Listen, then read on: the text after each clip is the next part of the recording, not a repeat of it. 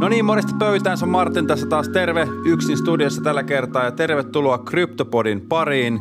Kryptopodi on suomalainen keskusteluohjelma, jossa käydään läpi ajankohtaisia asioita kryptovaluutoista ja sen trendeistä. Ohjelmassa esitetyt mielipiteet ovat juontajien ja vieraiden omia, joita ei tule tulkita sijoitusneuvoiksi. Ohjelma tarjoaa coinmotion.fi ja koodilla Kryptopodi miinus 50 prosenttia kaupankäyntikuluista ensimmäisen kuukauden ajan, kun rekisteröidyt CoinMotionin alustalle.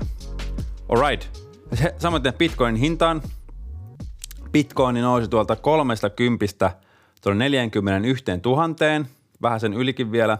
Nyt ollaan tultu pikkusen alas sieltä, pyöritään jossain tuolla 38 tonnin tuntumassa dollareissa. Ja mä piirsin tuolta ylhäältä tuommoisen käyrän, suoran viivan, toi vihreä tuossa, minkä näette. Ja nyt on tuommoinen niin kuin laskeva kolmio tuossa, huomaa, että on toi alempi violetti support leveli tuolla 30 pinnassa ja sitten tämä vihreä käyrä, mikä tulee alaspäin. Ja tämä käyrä loppuu nyt tonne öö, syyskuun loppuun, eli silloin viimeistään voidaan odottaa, että tapahtuu jotain muutoksia. Eli nyt mä uskon, että me mennään tuossa välissä nyt vähän aikaan. Tuon vihreän, vihreän laskevan viivan ja ton – 30 välissä mennään nyt vähän aikaa, ainakin sinne lokakuun loppuun asti, ellei sitten jossain vaiheessa jompaan kumpaan suuntaan rikota tuota rajaa ja sitten lähdetään katselemaan taas uusia leveleitä. Mutta tosiaan näillä mennään, ollaan kuitenkin tuolla 50 päivän keskihinnan yläpuolella, pyöritään ihan reippaasti, sen puoleen ei ole mitään hätää ja se on hyvä merkki. Tuon 200 päivän keskihinnan yläpuolelle ei ole päästy, mutta mikä on vähän huono merkki on se, että ollaan tuon 100 päivän keskihinnan alapuolella tällä hetkellä pikkusen. Mä katoin sen aikaisemmin, se ei tässä käppyrässä nyt näy, mutta tämä 50 päivän keskihinta on siis tämä alempi viiva tässä näin. Ja sitten tota, tämä 200 päivän keskihinta tai ylempi täällä, mikä on vähän tasaisempi. Mutta tota, tosiaan, jos toi 200 päivän keskihinta rikotaan ja sen yläpuolelle mennään, sitten, sitten mulla on kyllä ostohosti jalassa isosti. Mutta nähtäväksi jää.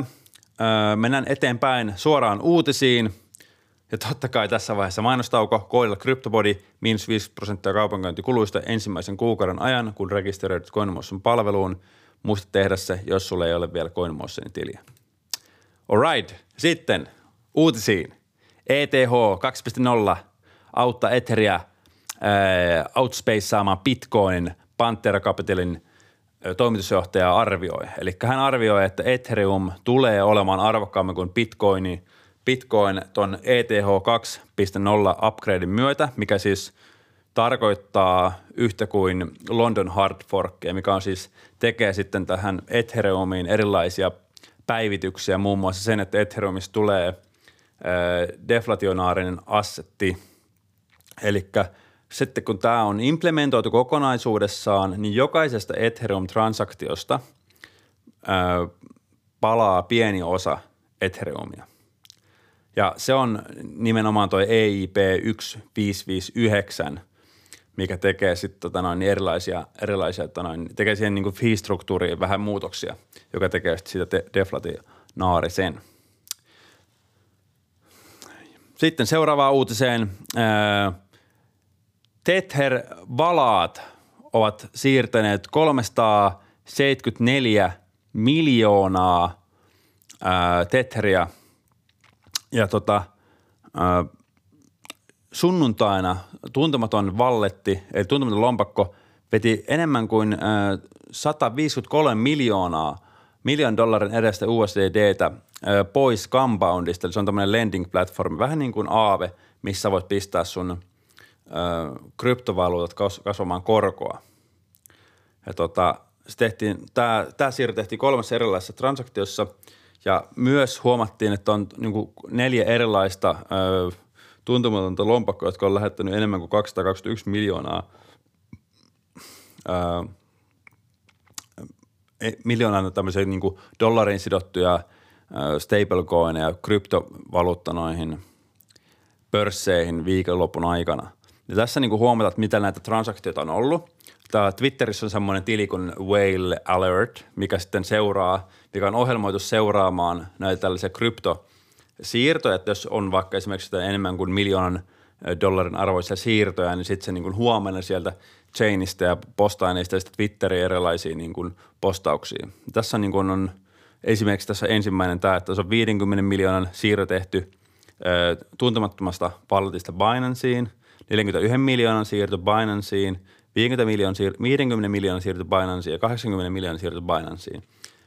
Ei tiedä, että aikooko se myydä niitä euroiksi vai aikooko hän ostaa niillä, aikooko hän ostaa sitten niille jotain kryptoja, esimerkiksi bitcoinita tai ethereumia. Mutta mikä tässä on mielenkiintoista on nyt se, että aina kun on ollut tämmöisiä isoja nousuja kryptomarkkinassa, niin ollaan huomattu, että Tetherin tai USDCn määrä lisääntyy huomattavasti. Ja nyt mä katsoin täältä, niin kuin huomaatte, tässä on USD-coinin market cap. Ja mitä tässä on tapahtunut? Tämä on, tämä aika frame on tässä nyt vuoden alusta. Eli vuoden alussa tota, USDCin market cap on ollut niin kuin neljä miljardia, vai onko toi triljardia? Mä en nyt ihan varma, mutta tässä on niin kuin nelonen ja sen perässä on yhdeksän muuta numeroa. Okei? Okay? Ja nyt tähän päivään mennessä USD-coinin market cap on melkein kymmenkertaistunut, ei nyt ihan, mutta melkein, seitsemänkertaistunut. Tässä on 80, 27 biljoonaa tai triljoonaa, eli 27 ja 9 nollaa perää, tai 9 kirjan numeroa perää. Ja tämä on niin kuin todella paljon. Nyt tässä viime aikoina nimittäin, tässä on niin kuin, ää, mitä on tapahtunut, niin toukokuun lopussa tuli pelkästään 5 biljoonaa USD-koinia lisää ja siitä lähtien, eli tuosta kesäkuun alusta lähtien, on tullut 5 biljoonaa vielä lisää tähän tota noin niin, USD-koinin market capiin, mikä tarkoittaa periaatteessa sitä, että kryptomarkkinoille tulee 5 biljoonaa dollaria lisää. Tässä on niin periaatteessa tullut niin yhtäkkiseltään se 5 biljoonaa, niin kuin näet tässä ää, toukokuun 24-toukokuun 25. päivä. Ja tätä kapitaalia näyttää tulevan tällä hetkellä markkinaan todella lujaa. Mutta sitten taas USD-koinin kilpailija Tether, ää, heidän market ei ole noussut niin valtavasti nyt tässä tämän vuoden puolella. No kyllä itse asiassa on. Tämä on noussut vaan niin kuin paljon isommassa mittakaavassa, nimittäin 21 biljoonasta 60 biljoonaan. Se on niin kolminkertaistunut. Ää, mutta nyt tässä viime aikoina, tässä kesäkuun alusta asti se ei ole hirveästi noussut, sillä niillä on ollut erilaisia regulato, niillä on ollut erilaisia ongelmia kohdannut ja jengi, jengi tota, niin on epäillyt niitä, ne on erittäin niin kuin vahvasti noiden regulaattoreiden silmäalla, niin on vähän hillinnyt ilmeisesti nyt tätä uusien tethereiden painamista. Mutta tosiaan näitä ei ole tullut lisää. Ää, ja sitten mennään takaisin tänne meidän hienoon presentaatioon – ennän eteenpäin. Uh, Rare CryptoPunk, eli tämmöinen NFT. CryptoPunkin on tämmöisiä ensimmäisiä NFTitä, joita, on tullut markkinalle ja ne on todella, todella kalliita.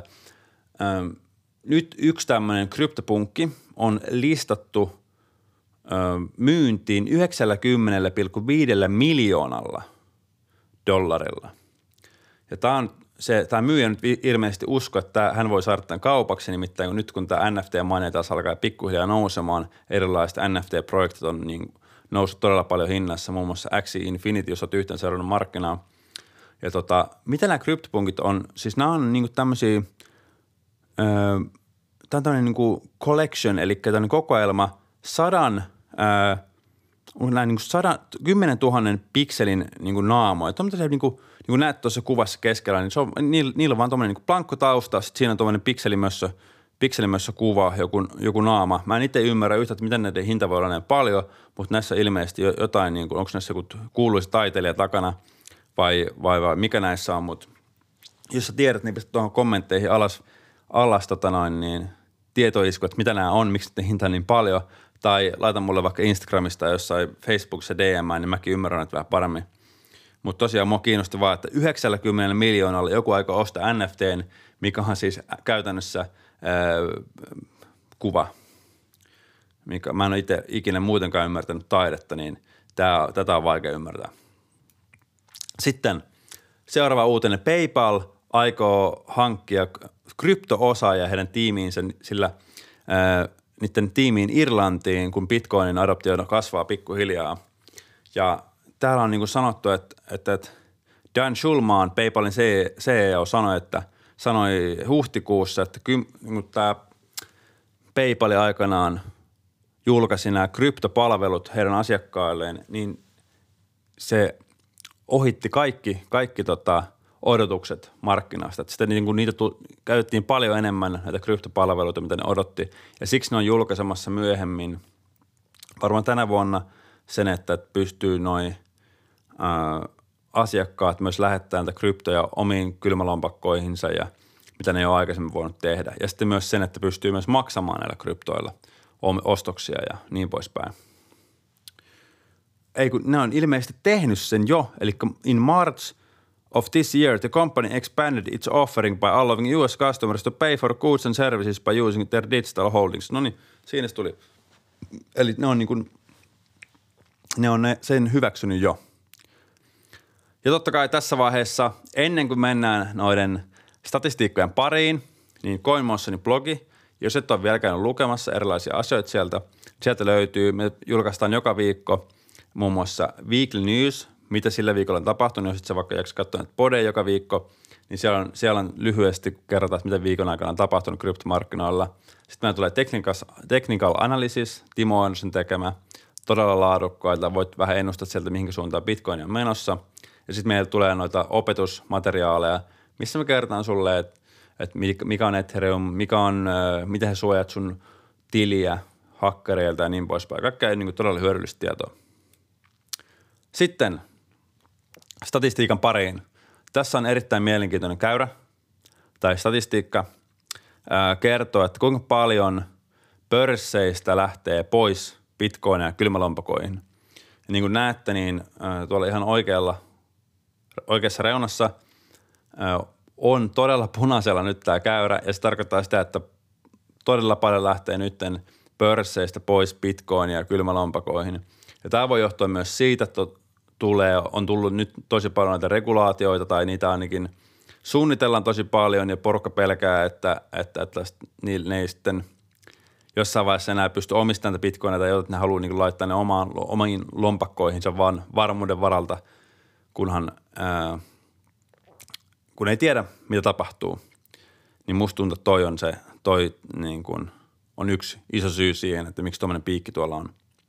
Ja tuollaista piikkiä ei ole ollut sitten viime vuoden marraskuun jälkeen. Et silloin marraskuussa, kun kryptomarkkina lähti nousemaan, niin silloin lähti myös exchanges tosi paljon, tosi paljon kryptovaluuttaa kylmälompakoihin, niin kuin näet tässä näin. Sitten totta kai nuppulukäyrä, mitä katsotaan joka viikko. Ää, tässä nyt ei mitään ihmeellistä. Ollaan palattu tuolla oikealla ylhäällä näette, ollaan palattu beliefin tasolle. Ei oikeastaan mitään ihmeellistä tässä käyrässä. Tätä pitää kuitenkin pitää silmällä, mitä tässä tapahtuu. Sitten ää, samoja käyriä, mitä katsottiin viimeksi. Bitcoin-lompakot, missä on yli 10 bitcoinia. Pikkuhiljaa nousee tuolta – mutta on laskenut tässä viime vuoden lopusta tähän päivään asti jonkun verran. Sitten Bitcoin-lompakot, joissa on yli 100 bitcoinia. Ne on pysynyt aika samana. Ei oikein tullut mitään muutosta nyt tässä sanotaan viimeisen vuoden aikana. Niin kuin huomaatte, ehkä pikkusen menee tuolla alaspäin, mutta ei, ei tuossa oikeasti ole mitään muutoksia tapahtunut. Mutta tämä on todella mielenkiintoinen. Lompakot, jossa on tuhat tai yli tuhat bitcoinia, niin jos te nyt katsotte tätä käyrää – niin tämähän on niin kuin noussut vaan koko ajan vuodesta 2018 asti. Tämä on koko ajan vaan nousussa ollut. Tämä piikkasi tuossa viime vuoden, ää, tämän vuoden alkupuolella, teki tuommoisen kunnon piikin tuohon noin, mutta sitten se palasi kuitenkin siihen samalle tasolle, missä se oli silloin, kun bitcoinin hinta oli noin 10 000 dollaria. Eli saman verran about hodlaaja yli 10 000 bitcoinin lompakoita, kun oli silloinkin, kun bitcoinin hinta oli 10 000 dollaria.